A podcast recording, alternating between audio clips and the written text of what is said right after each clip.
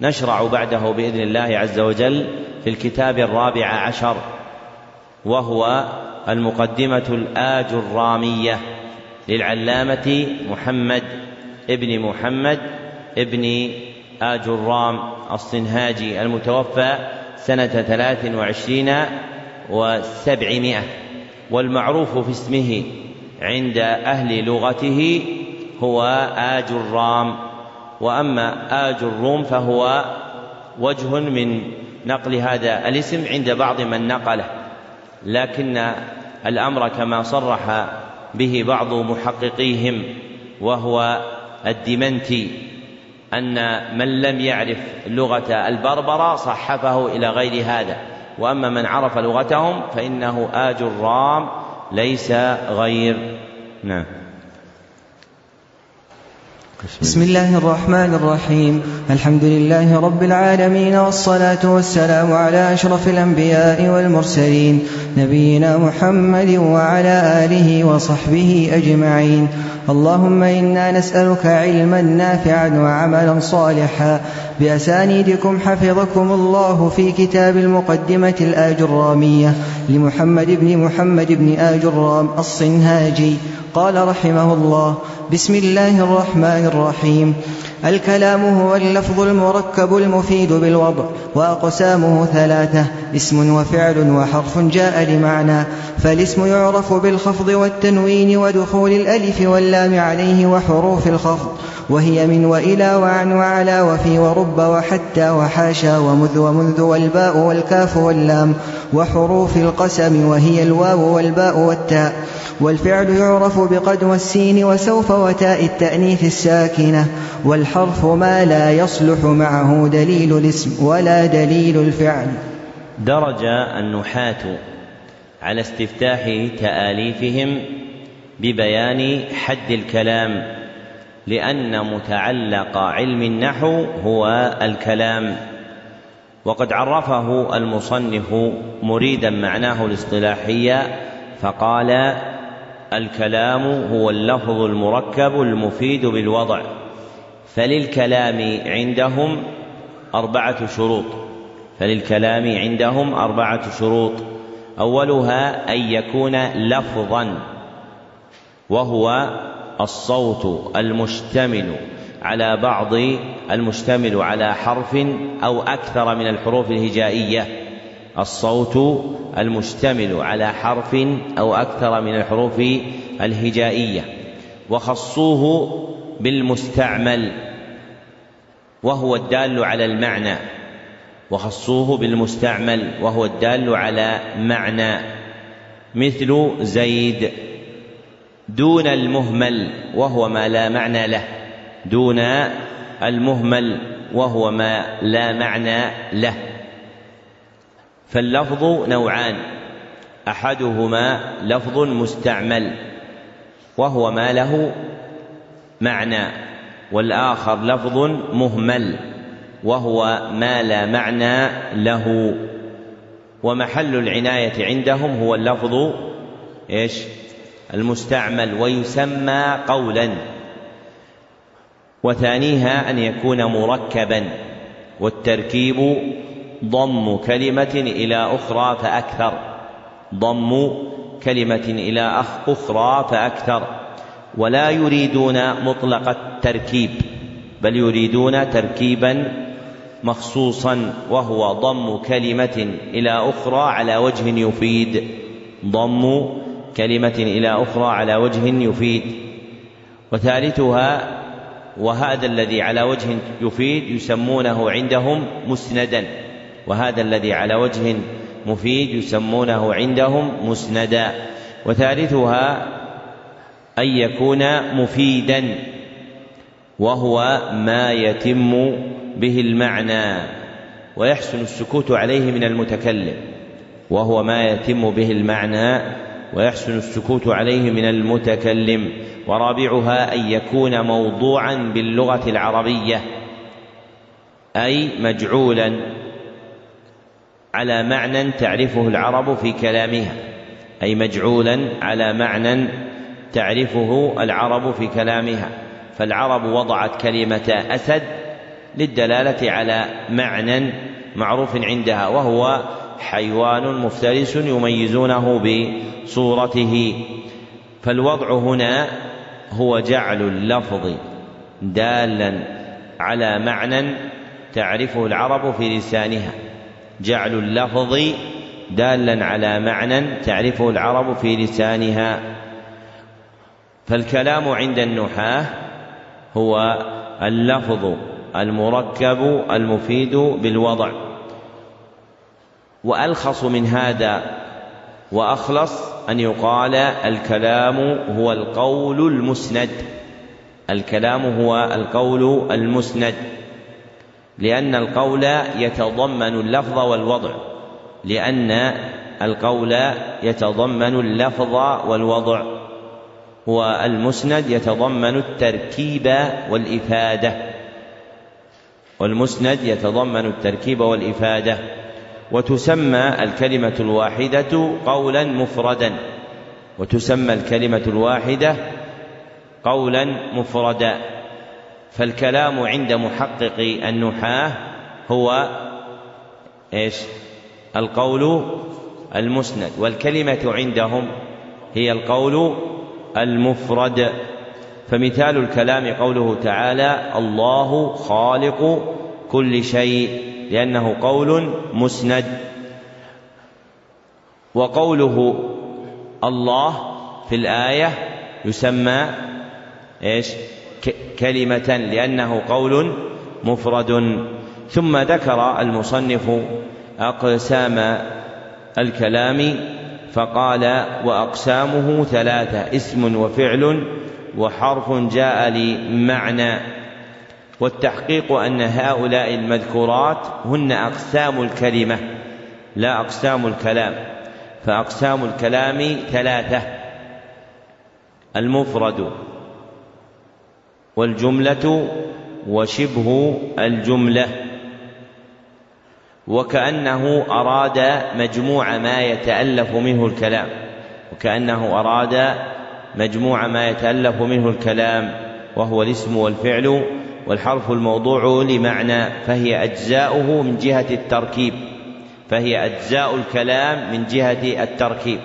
فوجه ما ذكره في قوله أقسامه أي أجزاؤه من جهة التركيب لا من جهة الحقيقة. فمن جهة الحقيقة هي المفرد والجملة وشبه الجملة. وهؤلاء المذكورات هي بالنظر إلى الحقيقة أقسام الكلمة. فكل كلمة عربية ترجع إلى أحد هذه الأقسام الثلاثة.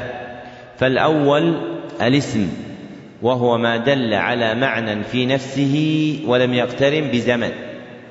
وهو ما دل على معنى في نفسه ولم يقترن بزمن مثل محمد. والثاني الفعل وهو ما دل على معنى في نفسه. واقترن بزمن ماض أو حاضر أو مستقبل واقترن بزمن ماض أو حاضر أو مستقبل. مثل أنفق وينفق وأنفق. مثل أنفق وينفق وأنفق. فقولك أنفق يتعلق بالزمن الماضي. وقولك ينفق يتعلق بالزمن الحاضر. وقولك أنفق يتعلق بالزمن المستقبل. والثالث الحرف. وهو الموضوع لمعنى أي في غيره. فلا يبين معناه إلا بانضمام غيره إليه. فلا يبين معناه إلا بانضمام غيره إليه. نحو من. نحو من. وتسمى هذه الحروف حروف المعاني تمييزا لها عن حروف المباني وهي الحروف التي تتركب منها الكلمات هجاء وهي الحروف التي تتركب منها الكلمات هجاء. فما كان من هذا الجنس يسمى حروف المباني. وأما ما دل على معنى في غيره فيسمى حروف المعاني. ثم شرع المصنف يذكر العلامات التي يتميز بها كل قسم من أقسام الكلمة عن على غيره عن غيره وابتدأ ذلك ببيان علامات الاسم ثم أتبعها بعلامات الفعل ثم أتبعهما بعلامات الحرف. فذكر أولا أربع علامات للاسم يتميز بها عن الفعل والحرف وهي أدلة اسمية الكلمة. فمتى وجد واحد منها صار دليلا على أن الكلمة اسم فأولها الخفض؟ فأولها الخفض ويسمى الجر أيضا ويسمى الجر أيضا لكن الأولى عبارة الكوفيين والثانية عبارة البصريين من النحاة وهو الكسرة. التي يحدثها العامل أو ما ناب عنها وهو الكسرة التي يحدثها العامل أو ما ناب عنها. كقولك مررت بالمسجد كقولك مررت بالمسجد. فالكسرة المحرك المحركة للدال هي الخفض. فالكسرة المحركة للدال هي الخفض. وثانيها التنوين.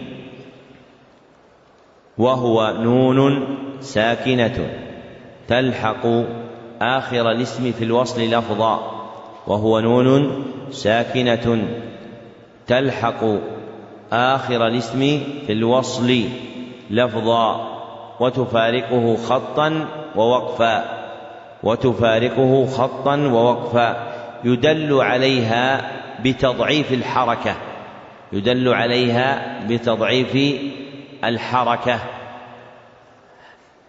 الضمتين والفتحتين والكسرتين.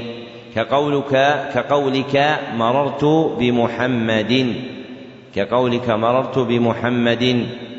فالكسرتان المحركتان للدال هما التنوين ويتبين فيها قولنا إن التنوين نون إيش؟ ساكنة لأنك تقول مررت بمحمد فهي نون ساكنة. وهذه النون الساكنة تلحق آخر الكلمة. متى؟ وصلا. فتقول مررت بمحمد الليلة. وتفارقه وقفا وخطا. وتفارقه وقفا وخطا. فإذا وقفت على المنون فإن هذه النون تفارقه فتقول مررت ب إيش؟ محمد دون نون وهي تفارقه خطا أي لا تثبت في رسمه. فيكتب محمد دون نون في آخره ويدل عليه بتضعيف الحركة أي بتكرارها. فمع الضمتين يكون تنوين ضم ومع الفتحتين يكون تنوين إيش؟ فتح أو نصب ومع الكسرتين يكون تنوين خفض. وثالثها دخول ال على الكلمة دخول ال على الكلمة فتكون أولها كقولك الدرس. وأشار المصنف إلى هذه العلامة بقوله ودخول الألف واللام. وكان حريا به أن يعبر عن ذلك بقوله دخول ال لأن الكلمة المكونة من حرفين ينطق بمسماها لاسمها. فكلمة بل لا تقول فيها الباء واللام بل تقول إيش؟ بل وهنا لا تقول الألف واللام وإنما تقول ال والمستحسن في ذكر هذه العلامة أن يقال دخول أداة التعريف أن يقال دخول أداة التعريف عليه لأمرين. أحدهما للاختلاف في المعرف أهو الألف واللام أم الألف فقط أو اللام فقط. فإذا قلت دخول أداة التعريف عم هذه الثلاثة جميعا والآخر لتندرج أم الحميرية لتندرج أم الحميرية التي تقع في لسان حمير من قبائل العرب موقع ال من كلام سائر العرب. فمثلا الحميري يقول في الصيام أم صيام؟ ويجعل أم بمنزلة ال وهي لغة عربية صحيحة ورد بها حديث وهو حديث كعب الأشعري رضي الله عنه أن النبي صلى الله عليه وسلم قال ليس من أنبر أم صيام في أم سفر. ولفظه المعروف في الصحيحين ليس من البر الصيام في السفر. وهذا الحديث بهذا اللفظ صحيح الإسناد إلا أنه من الرواية بالمعنى. فكعب الأشعري رواه بلغة قومه. أفاد هذا الحافظ ابن حجر في التلخيص الحبير خلافا لما ذكره هو في غيره وذكره بعض أهل العلم ممن ضعف هذه الرواية برواية الصحيحين. والصحيح عدم التضعيف لأن إسنادها ثقات وهي من الرواية بالمعنى. فرواه بلغة قومه المشهورة عندهم. وسبق الحافظ ابن حجر كذلك الخطيب البغدادي في الكفاية فإن أشار فإنه أشار إلى أنه رواية بالمعنى. ورابعها دخول حرف دخول حروف الخفض عليها دخول حروف الخفض عليها. كقول الله تعالى على الله توكلنا على الله توكلنا فالاسم الأحسن الله دخل عليه حرف من حروف الخفض وهو على وهذه العلامة راجعة إلى العلامة الأولى وهي الخفض لأن مما ينتج الخفض دخول حروفه. لأن مما ينتج الخفض دخول حروفه. فإذا دخل حرف الخفض على الكلمة خفضت. ومن حروف الخفض حروف القسم. وهي الواو والباء والتاء. وخصت بهذا الاسم مع أنها من حروف الخفض لأن القسم يحصل بها. فمن أراد أن يقسم استعمل واحدا منها وكلها ترجع إلى حروف الخفض التي عدها المصنف رحمه الله. ثم ذكر المصنف أربع علامات تميز الفعل عن الاسم والحرف. هي أدلة فعلية الكلمة. أولها دخول قد الحرفية على الكلمة.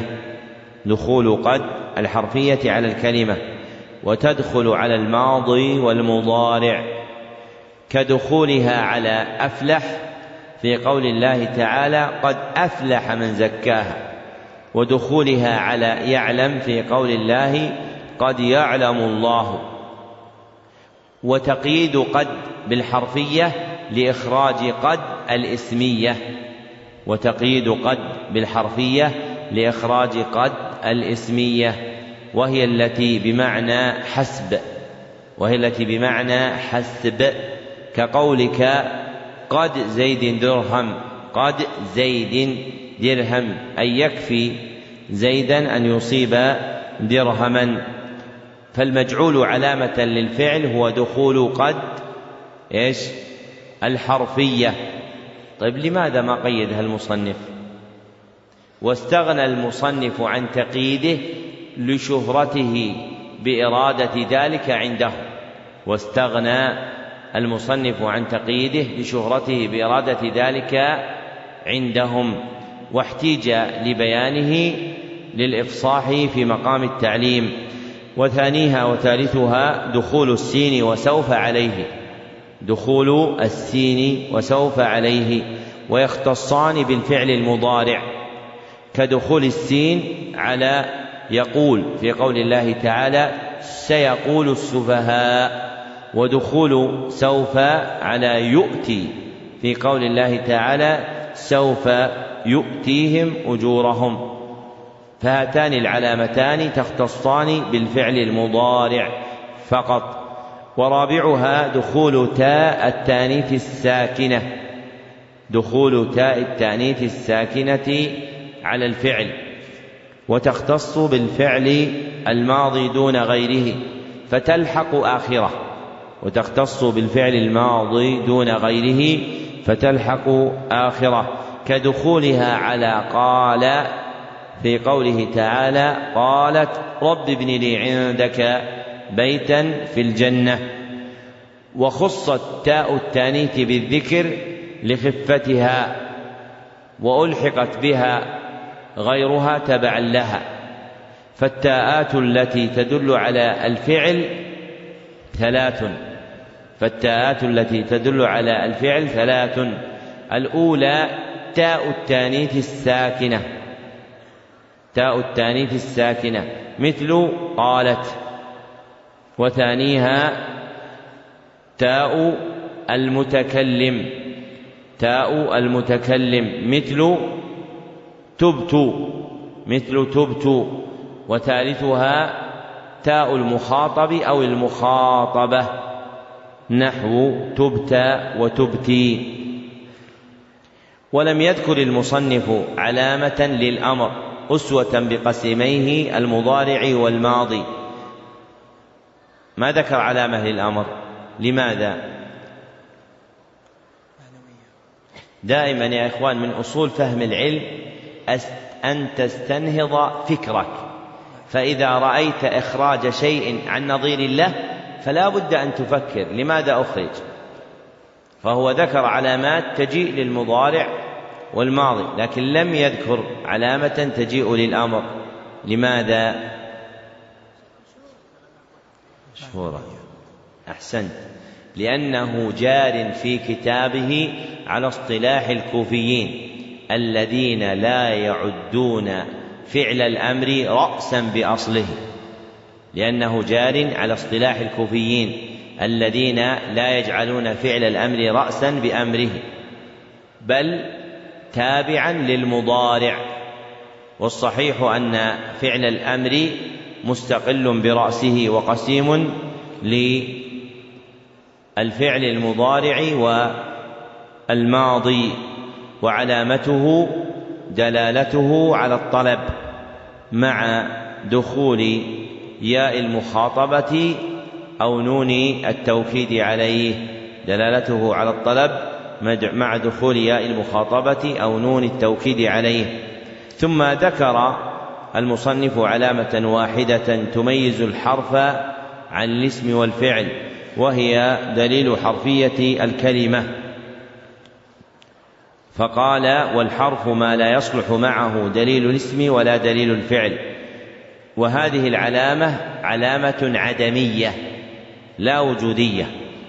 فعلامة الحرف أنه لا يصلح معه شيء من العلامات المتقدمة للاسم أو الفعل. والمراد بالصلاحية صحة تركيب الكلام في لغة العرب. صحة تركيب الكلام في لغة العرب. ومنه هل في قول الله تعالى هل أتى على الإنسان؟ ومنه هل في قوله تعالى هل أتى على الإنسان؟ فكلمة هل حرف. لماذا؟ لأنه لا يصلح معها دليل الاسم ولا دليل الفعل عند العرب. نعم. أحسن الله إليكم قال رحمه الله. باب الإعراب.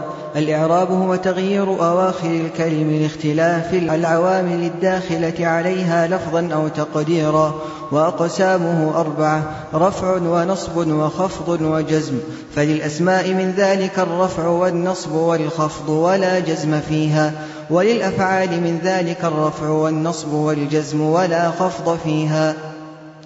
لما بين المصنف رحمه الله فيما سبق متعلق النحو وهو الكلام ذكر هنا حكمه. فإن مقصود النحاة هو بيان الأحكام التي تجري على الكلام والتي أشاروا إليها بقولهم باب الإعراب. والإعراب عند النحاة مقيد بثلاثة أمور والإعراب عند النحاة مقيد بثلاثة أمور. أولها أنه تغيير والمراد به الانتقال بين علامات الإعراب الآتي ذكرها. الانتقال بين علامات الإعراب الآتي ذكرها. وثانيها أن محل التغيير هو أواخر الكلمة دون أوائلها أو أواسطها. والتغيير منه حقيقي ومنه حكمي. وثالثها أن سبب حدوث التغيير هو اختلاف العوامل الداخلة على الكلم. أن سبب حدوث التغيير هو اختلاف العوامل الداخلة على الكلم والعوامل جمع عامل وهو عند النحاة المقتضي للإعراب. وهو عند النحاة المقتضي للإعراب أي موجبه. فإذا قالوا عوامل النصب فيريدون بها إيش؟ ما يقتضي النصب ويوجبه. وهذا التغيير نوعان. وهذا التغيير نوعان. أحدهما لفظي وهو ما لا يمنع من النطق به مانع. وهو ما لا يمنع من النطق به مانع. كقولك جاء المؤمن ورأيت المؤمن ومررت بالمؤمن. كقولك جاء المؤمن ورأيت المؤمن ومررت بالمؤمن. فإن حركة النون متغيرة لاختلاف العوامل الداخلة على الكلمة ولم يمنع من النطق بها مانع. فظهرت الضمة وظهرت الفتحة وظهرت الكسرة المؤمن والمؤمن والمؤمن على ما تقدم في أمثلتها. والآخر تقديري وهو ما يمنع من النطق به مانع. وهو ما يمنع من النطق به مانع. وموانع النطق به ثلاثة. وموانع النطق به ثلاثة. أحدها التعذر.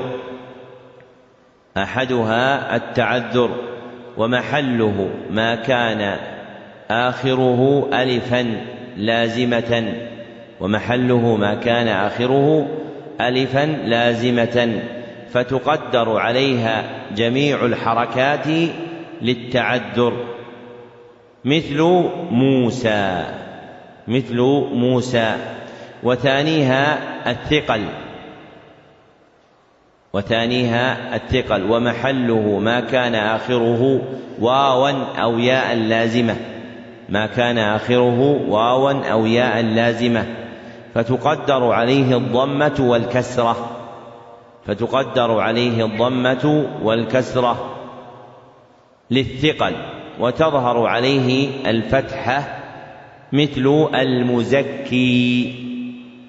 وثالثها اشتغال المحل بالحركة المناسبة.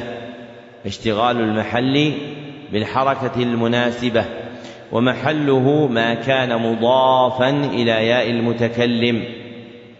فتقدر عليه جميع الحركات. مثل كتابي. مثل كتابي.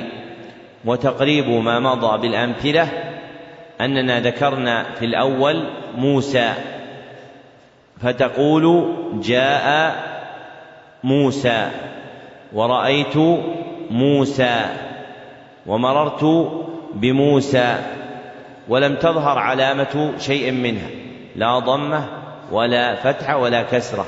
لماذا؟ منع منها التعذر. وفي المثال الثاني ذكرنا المزكي.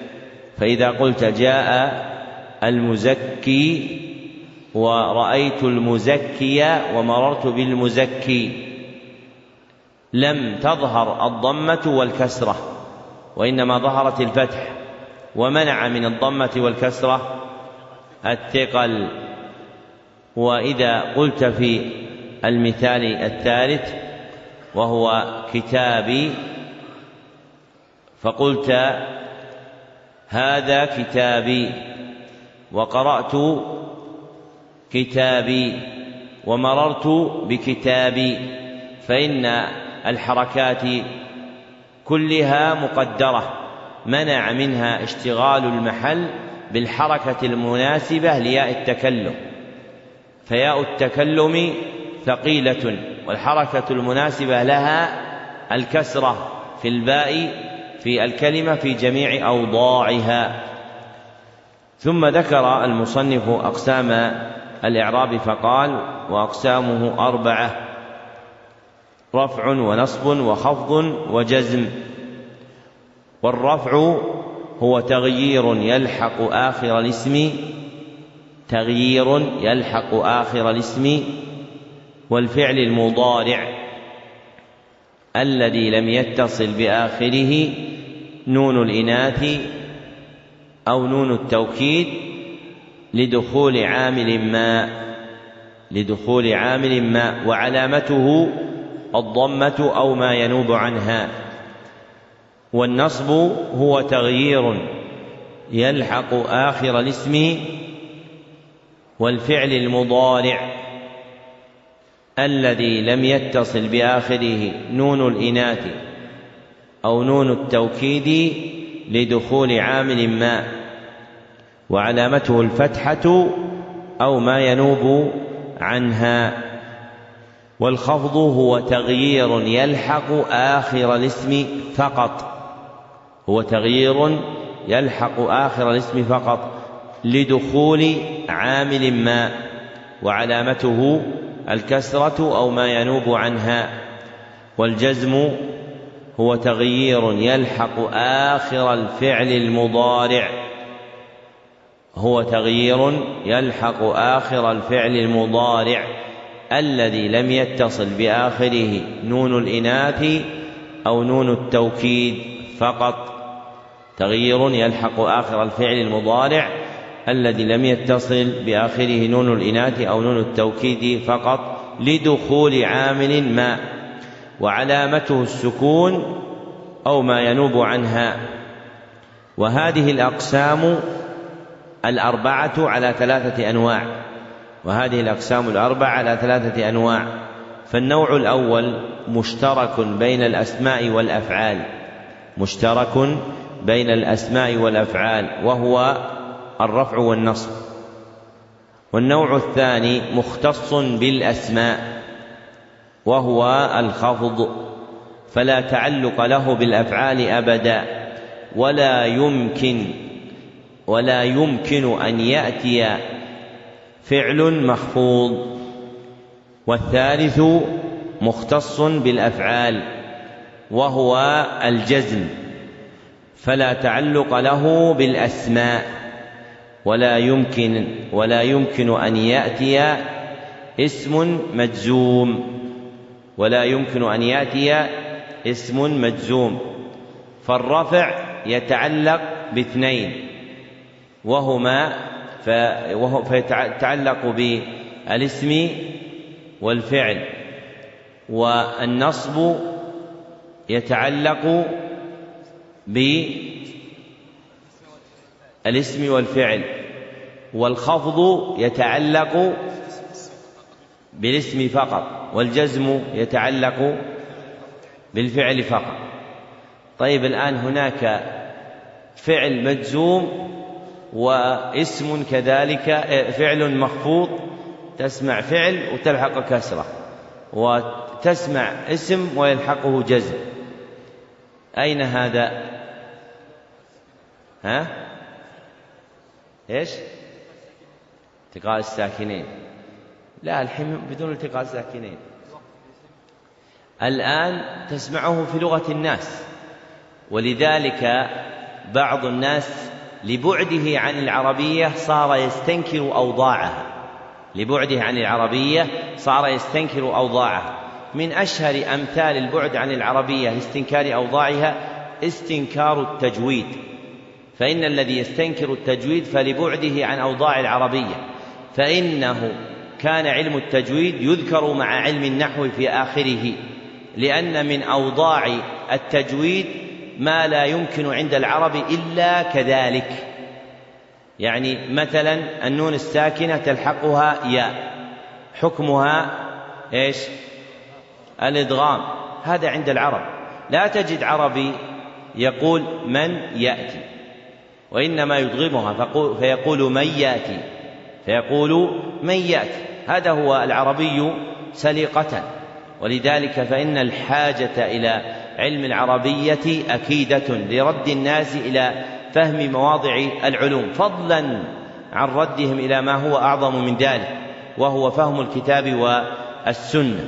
فعلم العربية من أولى العلوم التي ينبغي أن يعتني بها طالب العلم ليفهم الشرع. ومن الغلط الواقع الآن الحرص على اللغات الأجنبية لتفهيم الشرع. فهو يتعلم اللغة الإنجليزية أو الفرنسية أو الألمانية يقول حتى أعلم الناس دينهم. وهذا ليس صحيح وإنما يستفاد منه في الهداية العامة. أما تفاصيل الهداية فلا بد أن يأخذ هذا الأعجمي فيعلم لغة العرب تعليما صحيحا لأنها لغة الكتاب والسنة. ثم بعد ذلك يفهم الدين فهما صحيحا وهو الذي كان واقعا فيما سلف من قرون الأمة حتى انعكس الأمر اليوم. فصار يصنف في علوم الشريعة بلغات هؤلاء. لا ما يتعلق بأمر الدعوة أو الهداية العامة بل تجده صار يبين لهم الأحكام الشرعية بيانا دقيقا بهذه اللغة والأولى أن يردوا إلى لغة العرب ليعينهم ذلك على فهم الشرع كما ينبغي. نعم. أحسن الله إليكم قال رحمه الله باب معرفة علامات الإعراب للرفع أربع علامات الضمة والواو والألف والنون. فأما الضمة فتكون علامة للرفع في أربعة مواضع. في الاسم المفرد مطلقا وفي جمع التكسير مطلقا وجمع المؤنث السالم والفعل المضارع الذي لم يتصل بآخره شيء. وأما الواو فتكون علامة للرفع في موضعين في جمع المذكر السالم وفي الأسماء الخمسة وهي أبوك وأخوك وحموك وفوك وذو مال. وأما الألف فتكون علامة للرفع في تثنية الأسماء خاصة وأما النون فتكون علامة للرفع في الفعل المضارع إذا اتصل به ضمير تثنية أو ضمير جمع أو ضمير المؤنثة المخاطبة. وللنصب خمس علامات الفتحة والألف والكسرة والياء وحذف النون. فأما الفتحة فتكون علامة للنصب في ثلاثة مواضع في الاسم المفرد وجمع التكسير والفعل المضارع إذا دخل عليه ناصب ولم يتصل بآخره شيء. وأما الألف فتكون علامة للنصب في الأسماء الخمسة نحو رأيت أباك وأخاك وما أشبه ذلك. وأما الكسرة فتكون علامة للنصب في جمع المؤنث السالم وأما الياء فتكون علامة للنصب في التثنية والجمع وأما حذف النون فيكون علامة للنصب في الأفعال التي رفعها بثبات النون وللخفض ثلاث علامات الكسرة والياء والفتحة. فأما الكسرة فتكون علامة للخفض في ثلاثة مواضع في الاسم المفرد المنصرف وجمع التكسير المنصرف وجمع المؤنث السالم. وأما الياء فتكون علامة للخفض في ثلاثة مواضع في الأسماء الخمسة وفي التثنية والجمع. وأما الفتحة فتكون علامة للخفض في الاسم الذي لا ينصرف. وللجزم علامتان السكون والحذف. فأما السكون فيكون علامة للجزم في الفعل المضارع الصحيح الآخر. وأما الحذف فيكون علامة للجزم في الفعل المضارع المعتل الآخر. وفي الأفعال التي رفعها بثبات النون. لما بين المصنف رحمه الله حقيقة الإعراب وأنواعه وقسمة تلك الأنواع أتبعها بباب في معرفة علامات الإعراب. ذكر فيه أن لكل قسم من أقسام الإعراب التي تقدمت علامات يتميز بها عن غيره وابتدأ ذلك بالرفع. فذكر أن للرفع أربع علامات هي الضمة والواو والألف والنون. والأصل في علامات الرفع الضمة. فهي أم الباب وما عداها نائب عنها. فالرفع له أربع علامات. واحدة أصلية وهي إيش؟ الضمة. وثلاث فرعية وهي الواو والألف والنون. فالعلامة الأولى وهي الضمة تكون علامة للرفع في أربعة مواضع. الأول الاسم المفرد والمراد به ما ليس مثنى ولا مجموعا ولا من الأسماء الخمسة.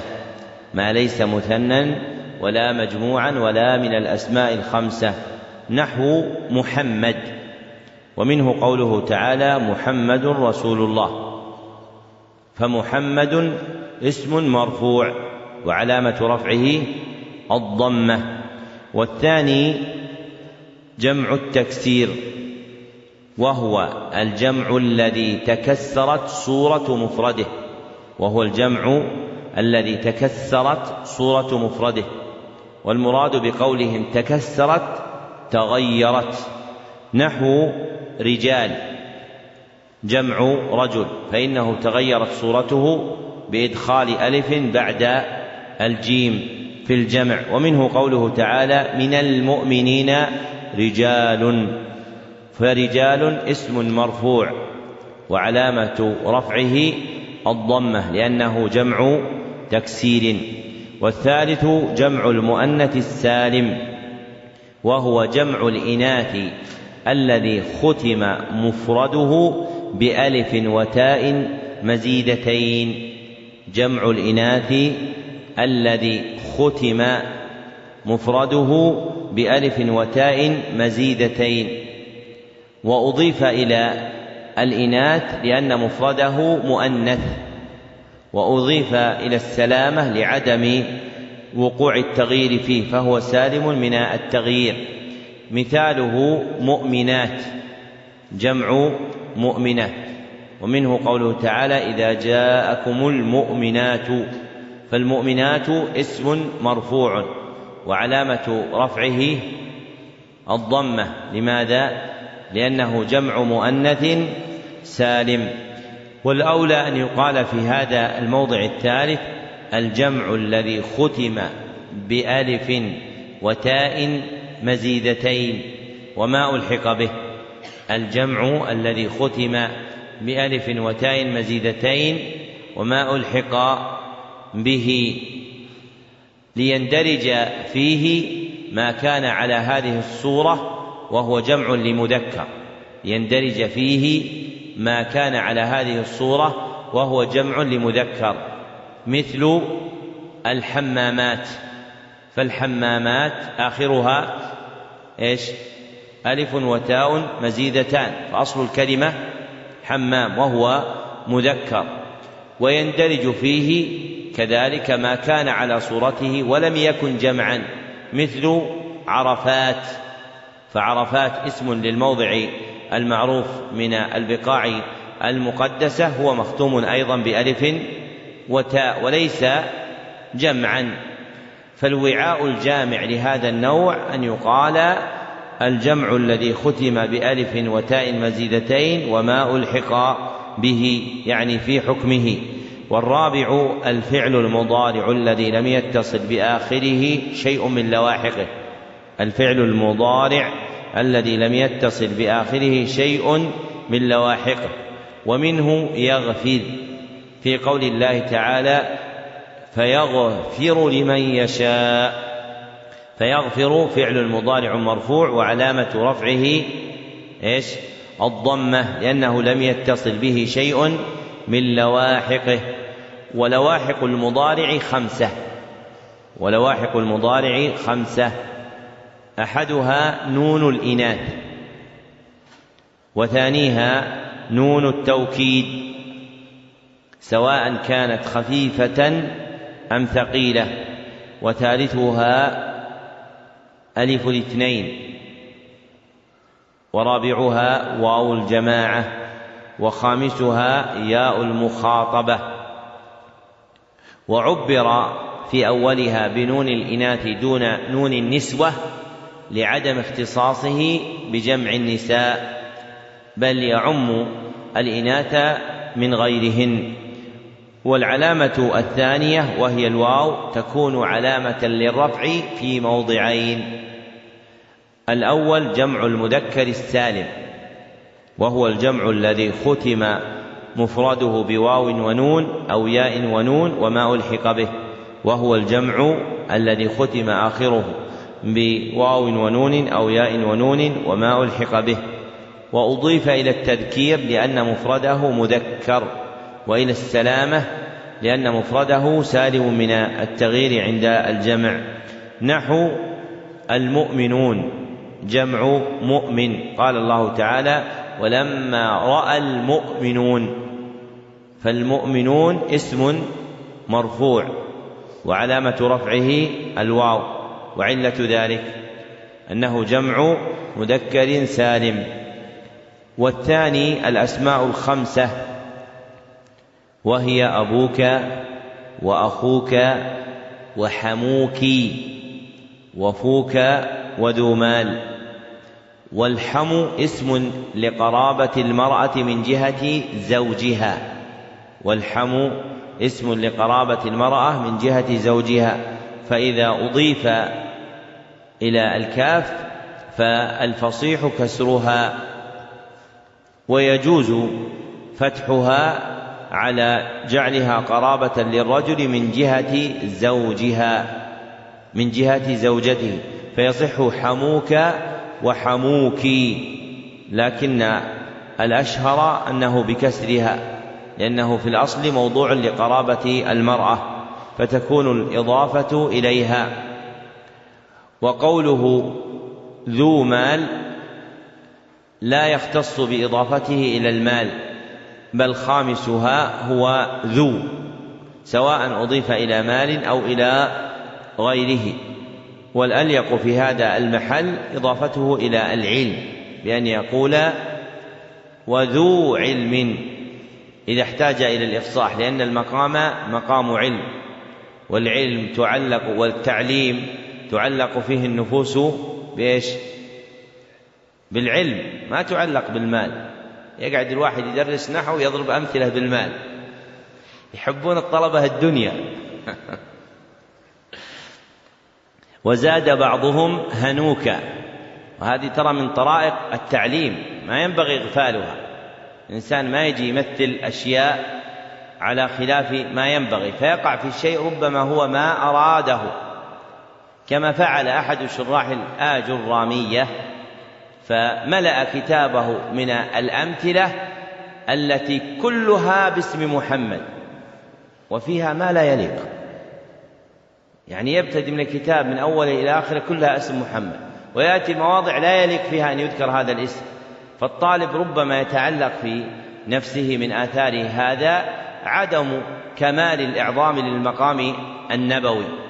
ولهذا عمد أحد شيخ أحد شيوخ شيوخنا أحد شيوخنا وهو العلامة إسماعيل بن محمد الأنصاري رحمه الله تعالى إلى تغيير هذا الكتاب.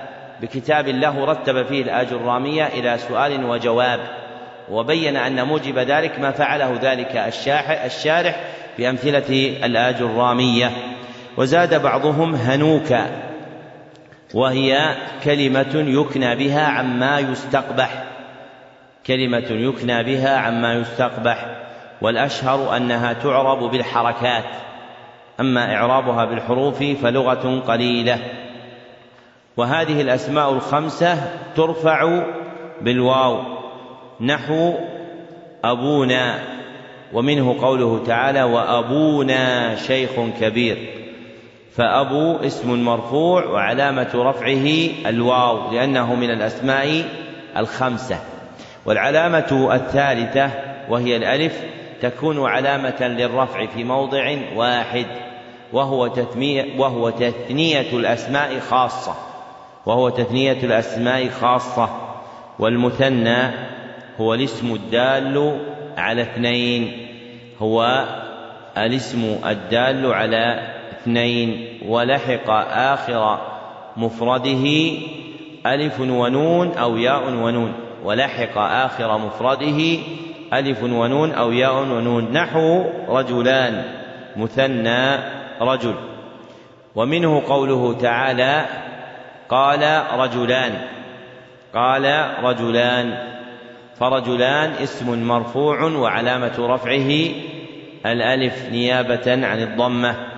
لأنه مثنى والعلامة الرابعة وهي النون تكون علامة للرفع في موضع واحد فقط وهو الفعل المضارع إذا اتصل به ضمير تثنية.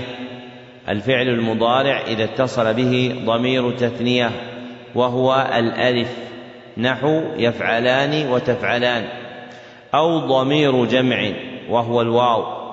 نحو يفعلون وتفعلون أو ضمير المؤنثة المخاطبة وهو تفعلين وهو الياء نحو تفعلين فهو الفعل المضارع الذي اتصلت به ألف الاثنين أو واو الجماعة أو ياء المخاطبة فهو الفعل المضارع الذي اتصلت به ألف الاثنين أو واو الجماعة أو ياء المخاطبة.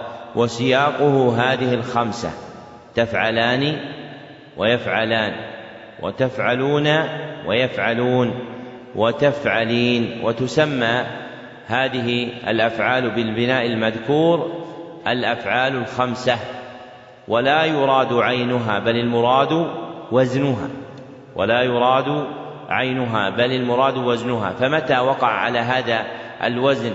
على أي فعل كان؟ سمي منها وذهب بعض المحققين كابن هشام وخالد الأزهري صاحب التصريح إلى تسميتها الأمثلة الستة. وموجب ذلك أمران وموجب ذلك أمران. أحدهما أنها لا تختص بفعل بعينه بل تعم ما كان على هذا البناء أنها لا تختص بفعل بعينه بل تعم ما كان على هذا البناء. فقولك مثلا يفعلان في وزنه إيش؟ يضربان فكنا من الضرب. لا قل يكتبان. قل يكتبان. هذا ما دوخ النحاة إلا الضرب. قيل للقاسم بن مخيمرة لما أراد أن يتعلم النحو قل ضرب زيد عمرو. فقال له لم ضربه؟ فقال له معلمه هكذا المثال يعني هكذا الصنعة النحوية. فهو قال مريدا التخلص من النحو قال شيء أوله شغل وآخره بغي لا أريده. فالإنسان يجتنب مثل هذه الأمثلة ما استطاع والتمثيل بها سائر لكن نقول مثل يكتبان. والآخر أن أحدها وهو تفعلان يقع للمذكر والمؤنث. فتقول في الرجلين فتقول في الرجل للرجلين تفعلان. وتقول للمرأتين تفعلان. فيكون معدودا مرتين. فإذا عد مرتين صارت أمثلة ستة وهذه الأفعال ترفع بثبوت النون ترفع بثبوت النون ومنه تعملون في قول الله تعالى والله خبير بما تعملون فتعملون فعل مضارع مرفوع وعلامة رفعه ثبوت النون أو ثبات النون لأنه من الأمثلة الستة. ثم ذكر المصنف علامات النصب وأنها خمس علامات هي الفتحة والألف والكسرة والياء وحذف النون. والأصل في النصب الفتحة فهي أم باب علاماته وما عداها نائب لها يقوم مقامها. فالعلامة الأولى للنصب وهي الفتحة تكون علامة له في ثلاثة مواضع. تكون علامة له في ثلاثة مواضع. الأول الاسم المفرد. الأول الاسم المفرد. نحو أجل. في قول الله تعالى حتى يبلغ الكتاب أجله. فأجل اسم منصوب وعلامة نصبه الفتحة. لماذا؟ لأنه لأنه مفرد. لا مفعول به ما لها دخل. الآن تتعلق بما تتعلم الآن. فلا تشوش على نفسك بالآتي. ومن علل الغلط في العلوم خلط مقاصدها بعضها ببعض. فيأتي بعض المعلمين في النحو ويأخذ هذه الجملة إعرابا من أولها لآخرها والمتعلم لم يتعلم أكثر ما فيها. فهو يقول له فاعل وهذا مفعول وهو لم يعرف بعد ما الفاعل وما المفعول فينبغي أن يقتصر على المقصود. فكلمة أجل هنا المقصود أنها اسم منصوب وعلامة نصبه الفتحة. لماذا؟ لأنه اسم مفرد. والثاني جمع التكسير نحو القواعد في قول الله تعالى وإذ يرفع إبراهيم القواعد من البيت. فالقواعد اسم منصوب. وعلامة نصبه الفتحة لأنه جمع تكسير. والثالث الفعل المضارع إذا دخل عليه ناصب ولم يتصل بآخره شيء من لواحقه التي تقدمت. والمراد بالناصب عامل النصب. والمراد بالناصب عامل النصب أي المقتضي للنصب. وسيأتي ذكر حروفه في باب الأفعال. نحو نبرح في قول الله تعالى لن نبرح فنبرح فعل مضارع منصوب وعلامة نصبه إيش؟ الفتحة لماذا؟ لأنه فعل مضارع لم يتصل بآخره شيء من لواحقه والعلامة الثانية وهي الألف تكون علامة للنصب في موضع واحد وهو في الأسماء الخمسة. نحو رأيت أباك وأخاك وحماك وفاك وذا علم. فإن هذه الأسماء أسماء منصوبة وعلامة نصبها إيش؟ وعلامة نصبها الألف لأنها من الأسماء الخمسة. والعلامة الثالثة وهي الكسرة تكون علامة للنصب في موضع واحد وهو جمع المؤنث السالم مثل المسلمات قال الله تعالى إن المسلمين والمسلمات فالمسلمات اسم منصوب وعلامة نصبه الكسرة لماذا؟ لأنه جمع مؤنث سالم وتقدم أن هذا الباب يشمل كل ما جاء آخره ألف وتاء من الجمع ولو كان غير مؤنث وكذا ما ألحق به مما جاء على صورته ولم يكن جمعا. والعلامة الرابعة وهي الياء تكون علامة للنصب في موضعين. الأول التثنية نحو رجلين. في قول الله تعالى فوجد فيها رجلين. فرجلين اسم, اسم منصوب وعلامة نصبه الياء لأنه مثنى. والثاني جمع المذكر السالم. والثاني جمع المذكر السالم. فأل في قول المصنف الجمع عهدية يريد بها الجمع يريد بها جمع المذكر السالم دون غيره. مثل المحسنين. في قول الله تعالى والله يحب المحسنين. فالمحسنين إيش؟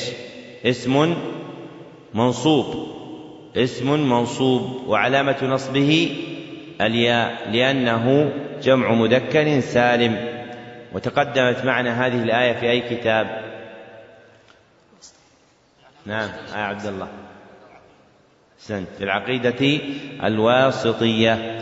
والعلامة الخامسة وهي حذف النون وتكون علامة للنصب في موضع واحد في الأمثلة الستة التي تقدمت وهي ما كان من الأفعال على زنة تفعلان ويفعلون وتفعلون ويفعلون وتفعلين مثل تفعل في قول الله ولا تفعلوا فتفعل فعل مضارع منصوب وعلامة نصبه حذف النون لماذا؟ لأنه من الأمثلة الستة فأصل الفعل إيش؟ تفعلون فأصل الفعل تفعلون بثبات النون فلما دخل عليه الناصب وهو حرف لن صار لن تفعلوا أي حذفت النون نصبا ثم ذكر علامات الخفض وهي ثلاث الكسرة والياء والفتحة. والكسرة هي أم الباب وما بعدها نائب لها. فالعلامة الأولى وهي الكسرة تكون علامة للخفض في ثلاثة مواضع.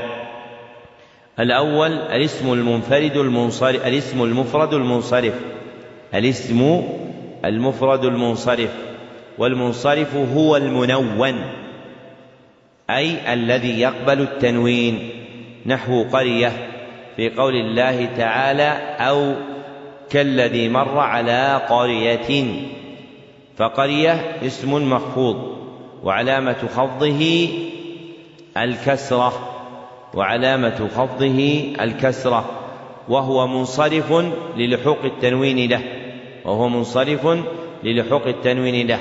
فإذا وجد التنوين صار مصروفا.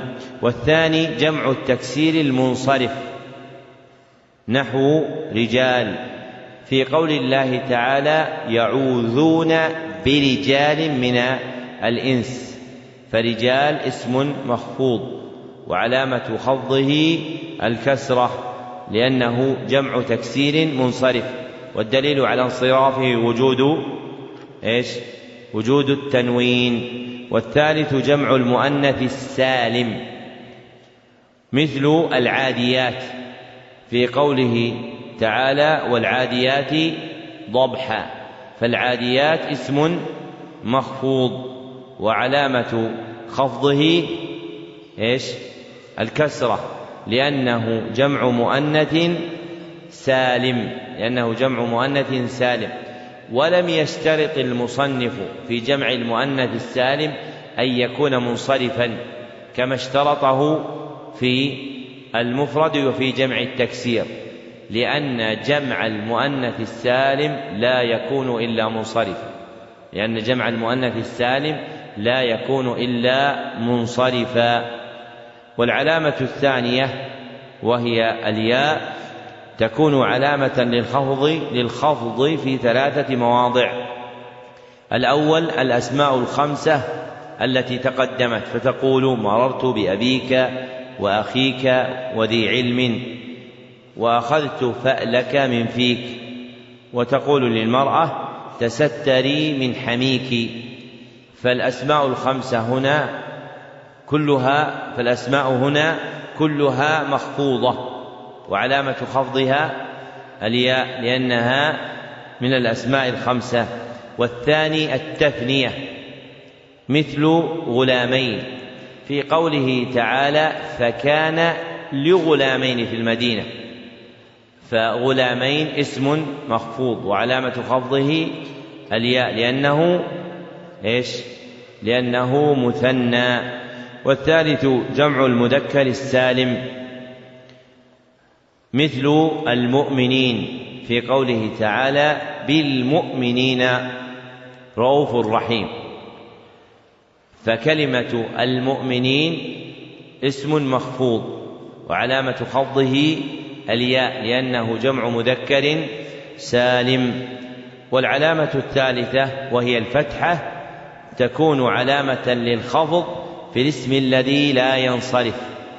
وهو الاسم الذي لا يدخله التنوين. والأصل في الأسماء أن تكون منصرفة فإذا وجد من مانع من موانع الصرف لم تنون. كقولك تمسك بسنة أحمد صلى الله عليه وسلم.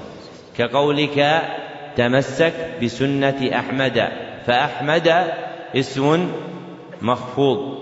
وعلامة خفضه الفتحة لأنه لأنه اسم ممنوع من الصرف فللأسماء علل تعرض لها فتمنع صرفها مذكورة في المطولات عند النحاة. ثم ذكر المصنف رحمه الله تعالى علامات القسم الرابع وهو الجزم. فذكر أن للجزم علامتين هما السكون والحذف والأصل في علامات الجزم السكون فهي أم الباب والحذف تابع لها.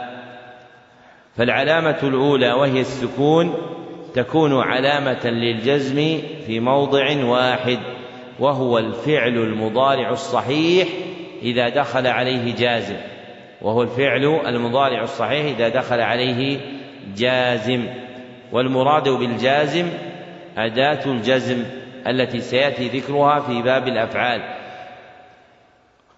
كقوله تعالى لم يلد ولم يولد. فالفعلان يلد ويولد مجزومان وعلامة جزمهما السكون لأنهما فعلان مضارعان صحيحا الآخر والعلامة الثانية وهي الحذف تكون علامة للجزم في موضعين. الأول الفعل المضارع المعتل الآخر ومعتل الآخر هو ما آخره ألف أو واو أو واو أو ياء وهو ما آخره ألف أو واو أو ياء. كما أن الفعل المضارع الصحيح الآخر هو ما ليس آخره ألفا ولا واوا ولا ياء. فما كان فعلا مضارعا معتل الآخر فإنه يجزم بحذف حرف العلة يجزم بحذف حرف العلة. كقوله تعالى من يتق ويصبر من يتق ويصبر فيتقي فعل مضارع مجزوم وعلامة جزمه حذف حرف العلة لأن أصله يتقي بياء في آخره. فلما دخلت عليه أداة الجزم حذف حرف العلة وهو الياء. والثاني الأمثلة الستة المتقدمة. ومنه قوله تعالى فإن لم تفعلوا فإن لم تفعلوا. فتفعلوا فعل مضارع مجزوم وعلامة جزمه حذف النون لأن أصل الفعل هو هو تفعلون فلما دخل عليه الجازم حذفت النون والآية فإن لم تفعلوا ولن تفعلوا فاجتمع فيها بابان وهذا من بركة القرآن فإنه يجمع فيه الشيء الكثير في اللفظ القليل كقولهم إن أنواع الخفض الثلاثة وهي الجر والإضافة والتبعية لمجرور كلها جمعت في بسم الله الرحمن الرحيم. ولذلك فإن من بركة العلوم عامة والعلوم الآلية خاصة العناية بالأمثلة الواردة في خطاب الشرع.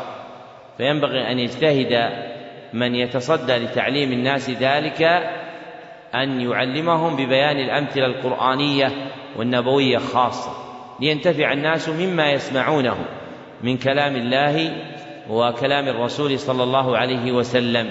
أما تقضية الزمن بأمثلة يحدثها الإنسان قد تكون جوفاء فهي قليلة النفع. والعلم لا يراد به مجرد الظاهر العلم يراد به أن ينتفع المرء بكل ما يسمع. والإنسان إذا صار يسمع في مجلس النحو آيات وأحاديث كثيرة هذا أنفع له من أن يسمع غيره. لما في هذه الكلمات؟ من بركة كونها خطابا شرعيا. والإنسان إذا ألف الخطاب الشرعي صار له نور به. فيهتدي به إلى الحق. وإذا بعد عن الخطاب الشرعي فإنه يبعده ذلك عن الحق. ومن هنا كرهوا النظر في كتب الباطل. لماذا؟ ليش يكره النظر في كتب الباطل؟ لأنها تبعد الإنسان عن الحق. تبعد الإنسان عن الحق. قال بعض السلف من أكثر النظر في الباطل ذهب نور الحق من قلبه. من أكثر النظر في الباطل ذهب نور الحق من قلبه. وهذا مقام ليس سهلا. ما هو بسهل الوصول لهذا المقام. نحن الآن أبتلينا بهذه التلفزة التي يجدها الإنسان في كل مكان. وفيها صور يجوز النظر إليها وفيها صور لا يجوز النظر إليها وفي زماننا هذا رجل لم ينظر قط إلى تلفاز. مع أنه يسكن فنادق ويسافر لكنه ما نظر عمره كله إلى تلفاز. وهذا مرتبة من يعرف حفظ قلبه أنه لا يعرض عليه شيء من هذه الأشياء ليبقى له إيمانه. وإذا بقي هذا المعنى في جوف الإنسان قويت له معرفته بالحق. تقوى له المعرفة بالحق. ومن أطلق العلان لنظره شغل بما ينظر. ولذلك فإن أحد الفقهاء من الشافعية ويقال له ابن الرفعة وصفه ابن تيمية الحفيد بأنه كانت تتقاطر فروع الفقه من لحيته. يعني لتمكنه من الفقه. لما بنيت القاهرة ودعي الناس إلى دخولها والنظر فيها أفتى بحرمة ذلك. لماذا؟ لأنه من مد البصر إلى زينة الحياة الدنيا. يعني تتعلق القلوب بها. هو ليس نظرا مجردا. ينظر الإنسان في في الدنيا. لكن يرى أن هذا من مد البصر الذي يتضمن التعلق في الدنيا. وهذا منهي عنه. لأن النظر في الدنيا مأذون به ما لم يؤدي إلى أن تجعل حاكمة على الإنسان. فيجعل أكثر شغله فيها. فوقاية للناس من هذا أفتى بحرمة ذلك. وفي المعاصرين من أهل العلم من علماء قطرنا وهو الشيخ صالح بن عبد الله بن فريد مد الله في عمره وقد قرب المئة لما دخل الرياض أراه بعض أبنائه بناء مشيدا معروفا في الرياض من هذه العماير الطويلة. وقال له هذه هي التي يذكرونه. يعني هذا العمارة الطويلة التي يذكرون الناس يتحدثون فوضع عمامته بينه وبينها. شوف هذا اللي يحفظ قلبه. ما يبي ينظر إلى هذه الأشياء لأنها تشغل قلبه ما الفائدة منها؟ فلذلك ينبغي أن يعتني الإنسان بكثرة النظر في الحق حتى في العلوم الآلية. لماذا؟ لأن اشتمال هذه العلوم على ما ليس حقا يذهب الحق من القلب يضعفه. وإذا كانت باطلا فإنه يذهب بالحق كله. نعم. أحسن الله إليكم. قال رحمه الله فصل المعربات قسمان. قسم يعرب بالحركات وقسم يعرب بالحروف. فالذي يعرب بالحركات أربعة أنواع الاسم المفرد وجمع التكسير وجمع المؤنث السالم والفعل المضارع الذي لم يتصل بآخره شيء. وكلها ترفع بالضمة وتنصب بالفتحة وتخفض بالكسرة وتجزم بالسكون. وخرج عن ذلك ثلاثة أشياء جمع المؤنث السالم ينصب بالكسرة والاسم الذي لا ينصرف يخفض بالفتحة. والفعل المضارع المعتل الآخر يجزم بحذف آخره والذي يعرب بالحروف أربعة أنواع التثنية وجمع المذكر السالم والأسماء الخمسة والأفعال الخمسة وهي يفعلان وتفعلان ويفعلون وتفعلون وتفعلين. فأما التثنية فترفع بالألف وتنصب وتخفض بالياء. وأما جمع المذكر السالم فيرفع بالواو وينصب ويخفض بالياء وأما الأسماء الخمسة فترفع بالواو وتنصب بالألف وتخفض بالياء وأما الأفعال الخمسة فترفع بالنون وتنصب وتجزم بحذفها. ذكر المصنف رحمه الله في هذا الفصل ما مر في بابي الإعراب وعلاماته على وجه الإجمال تسهيلا على الطالب وتقوية لأخذه وبين أن المعربات قسمان وبين أن المعربات قسمان. أحدهما يعرب بالحركات يعرب بالحركات وهي الضمة والفتحة والكسرة والسكون. وعد السكون حركة لأنه حكم على الكلمة وعد السكون حركة لأنه حكم على الكلمة والكلمة قبل وقوع الأحكام عليها موقوفة عن الحكم والكلمة قبل وقوع الأحكام عليها موقوفة موقوفة عن الحكم والآخر يعرب بالحروف وهي الواو والألف والياء والنون والحذف. وعد الحذف حرفا باعتبار حقيقة أصله فإنه كان نونا ثم حذفا والذي يعرب بالحركات كما ذكر المصنف أربعة أنواع الاسم المفرد وجمع التكسير وجمع المؤنث السالم والفعل المضارع الذي لم يتصل بآخره شيء من لواحقه.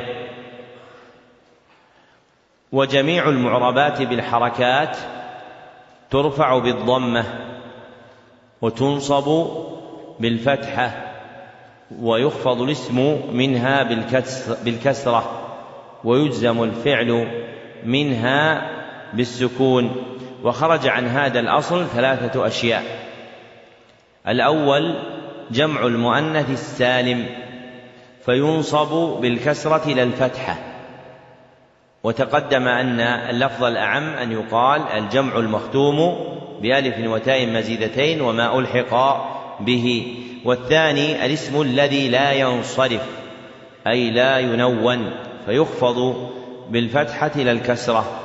والثالث الفعل المضارع المعتل الآخر فيجزم بحذف آخره لا بالسكون. والذي يعرب بالحروف أربعة أنواع التثنية وجمع المذكر السالم والأسماء الخمسة والأمثلة الستة. فأما التثنية فترفع بالألف وتنصب وتخفض بالياء. وأما جمع المذكر السالم فيرفع بالواو وينصب ويخفض بالياء.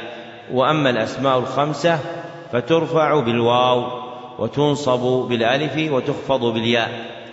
وأما الأمثلة الستة فترفع بالنون وتنصب وتجزم بحذفها. نعم. أحسن الله إليكم قال رحمه الله باب الأفعال.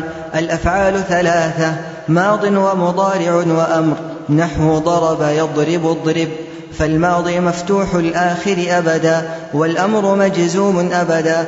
والمضارع ما كان في أوله إحدى الزوائد الأربع التي يجمعها قولك أنيت. وهو مرفوع أبدا حتى يدخل عليه ناصب أو جازم.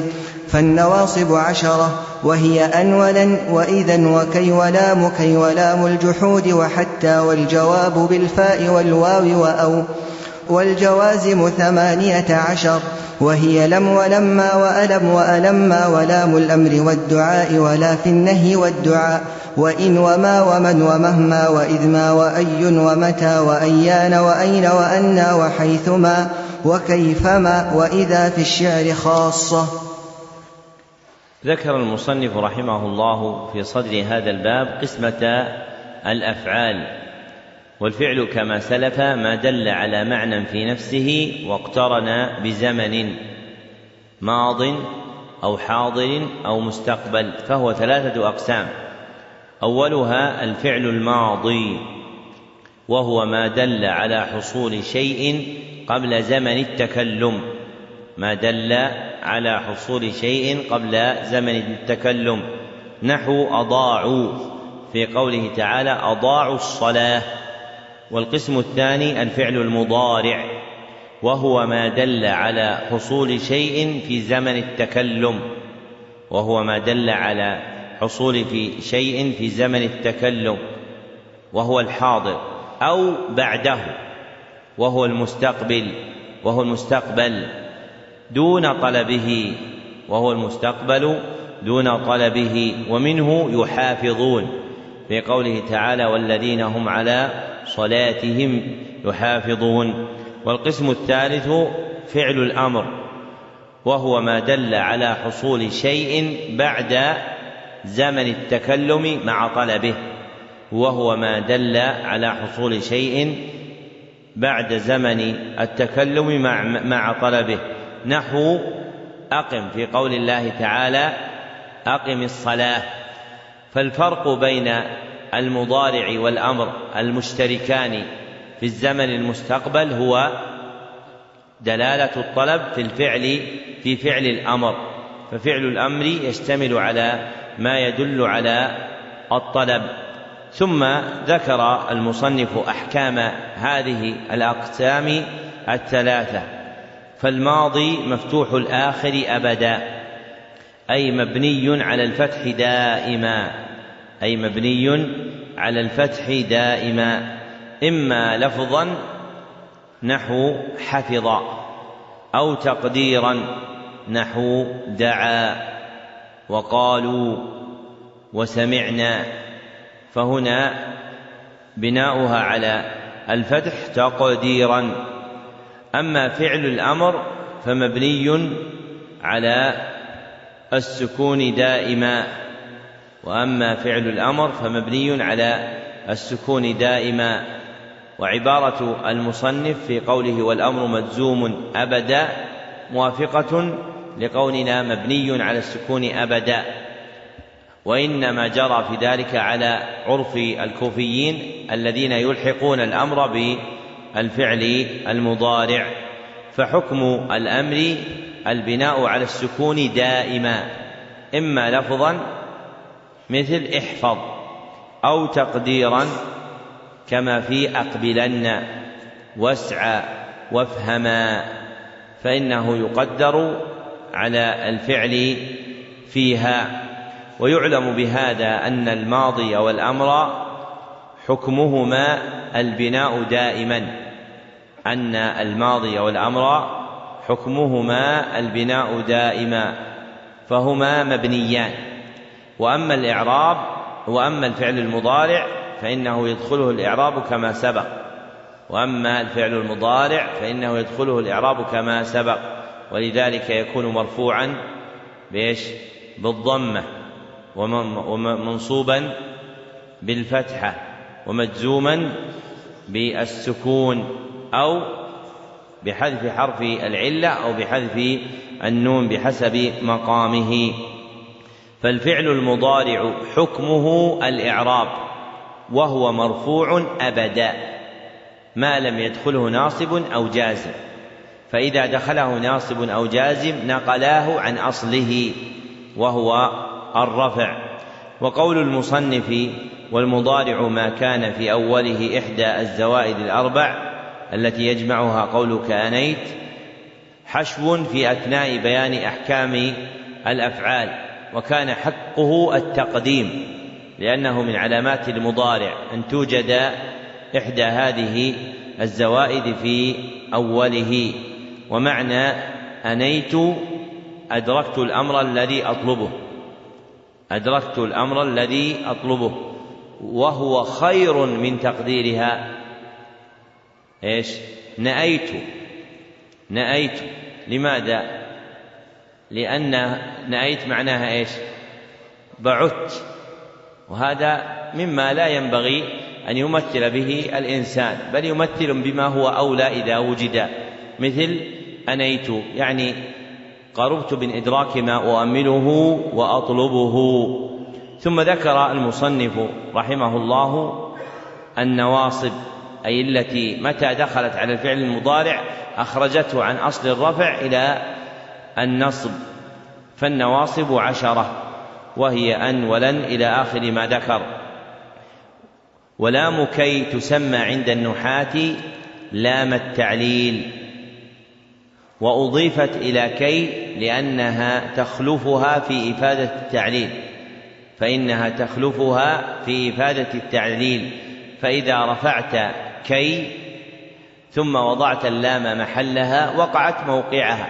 فإذا قلت لتفعل فإذا قلت كي تفعل ثم رفعت كي ووضعت لتفعل صار الكلام بالمعنى نفسه.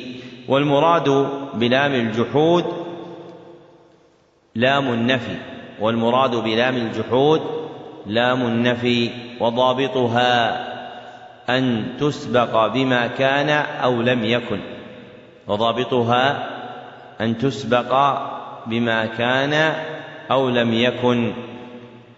وقوله والجواب بالفاء والواو أراد الفاء والواو أراد الفاء والواو الواقعتين في أول الجواب ففي ظاهر عبارته قلب فالناصبتان هما الواو والفاء الواقعتان في أول الجواب وليس الجواب بالفاء والواو ويشترط في الواو أن تكون للسببية ويشترط في الفاء أن تكون للسببية. وفي الواو أن تكون للمعية. فتفيد الفاء سببية. فتفيد الفاء سببية. وتفيد الواو معية.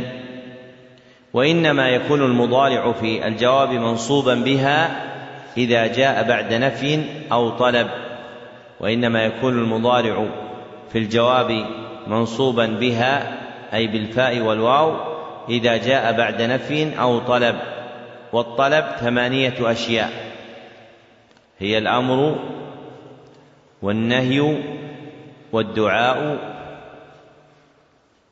والاستفهام والعرض والحظ والتمني والرجاء والتمني والرجاء. أما الجوازم فثمانية عشر.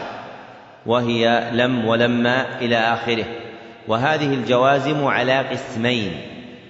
وهذه الجوازم على قسمين. القسم الأول ما يجزم فعلا واحدا. ما يجزم فعلا واحدا. وهي لم ولما وألم وألم.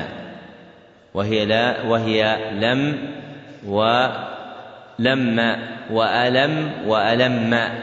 ولام الطلب ولا التي للطلب. والطلب يجمع الأمر والنهي والدعاء. والطلب يجمع الأمر والنهي والدعاء. والقسم الثاني ما يجزم فعلين وهي بقية الجوازم التي ذكرها. ويسمى الأول فعل الشرط ويسمى الأول فعل الشرط. ويسمى الثاني جواب الشرط وقوله إذا في الشعر خاصة أي ضرورة لا اختيارا أي ضرورة لا اختيارا. في الشعر دون النثر في الشعر دون النثر لأن الضرورة تكون في الشعر لضيقه على الناظم. أما النثر فإنه بحر واسع. ومنع البصريون الجزم بها وهو الصحيح. ومنع البصريون الجزم بها وهو الصحيح. فلا تعد من عوامل الجزم. ومما ينبه إليه أن الهمزة في ألم وألم هي همزة الاستفهام. وأصل الكلمة لم ولما وتعديد الجازم بإدخالها لا معنى له. وتعديد الجازم بإدخالها لا معنى له. لإمكان زيادتها في غيرها من الجوازم. لإمكان زيادتها في غيرها من الجوازم. وكذا النواصب. فإن ألن ناصب كلن. لكن الأول دخلته همزة الاستفهام. والأولى ترك إدخالها. وتجريدها من ذلك لئلا يكثر العد لئلا يكثر العد لأن العلم من مقاصده حسن الجمع والتأليف وليس البسط والتطويل لأن العلم من محاسنه حسن الجمع والتأليف لا البسط والتطويل والزيادة بتعداد دخول همزة الاستفهام عليها تطويل بذكرها مع عدم الحاجة إليها. وهذا آخر المبين معناه من هذا الكتاب ونتمم باقيه غدا إن شاء الله تعالى بعد صلاة الفجر. وفق الله الجميع لما يحب ويرضى. والحمد لله رب العالمين. صلى الله وسلم على عبده ورسوله محمد وآله وصحبه أجمعين.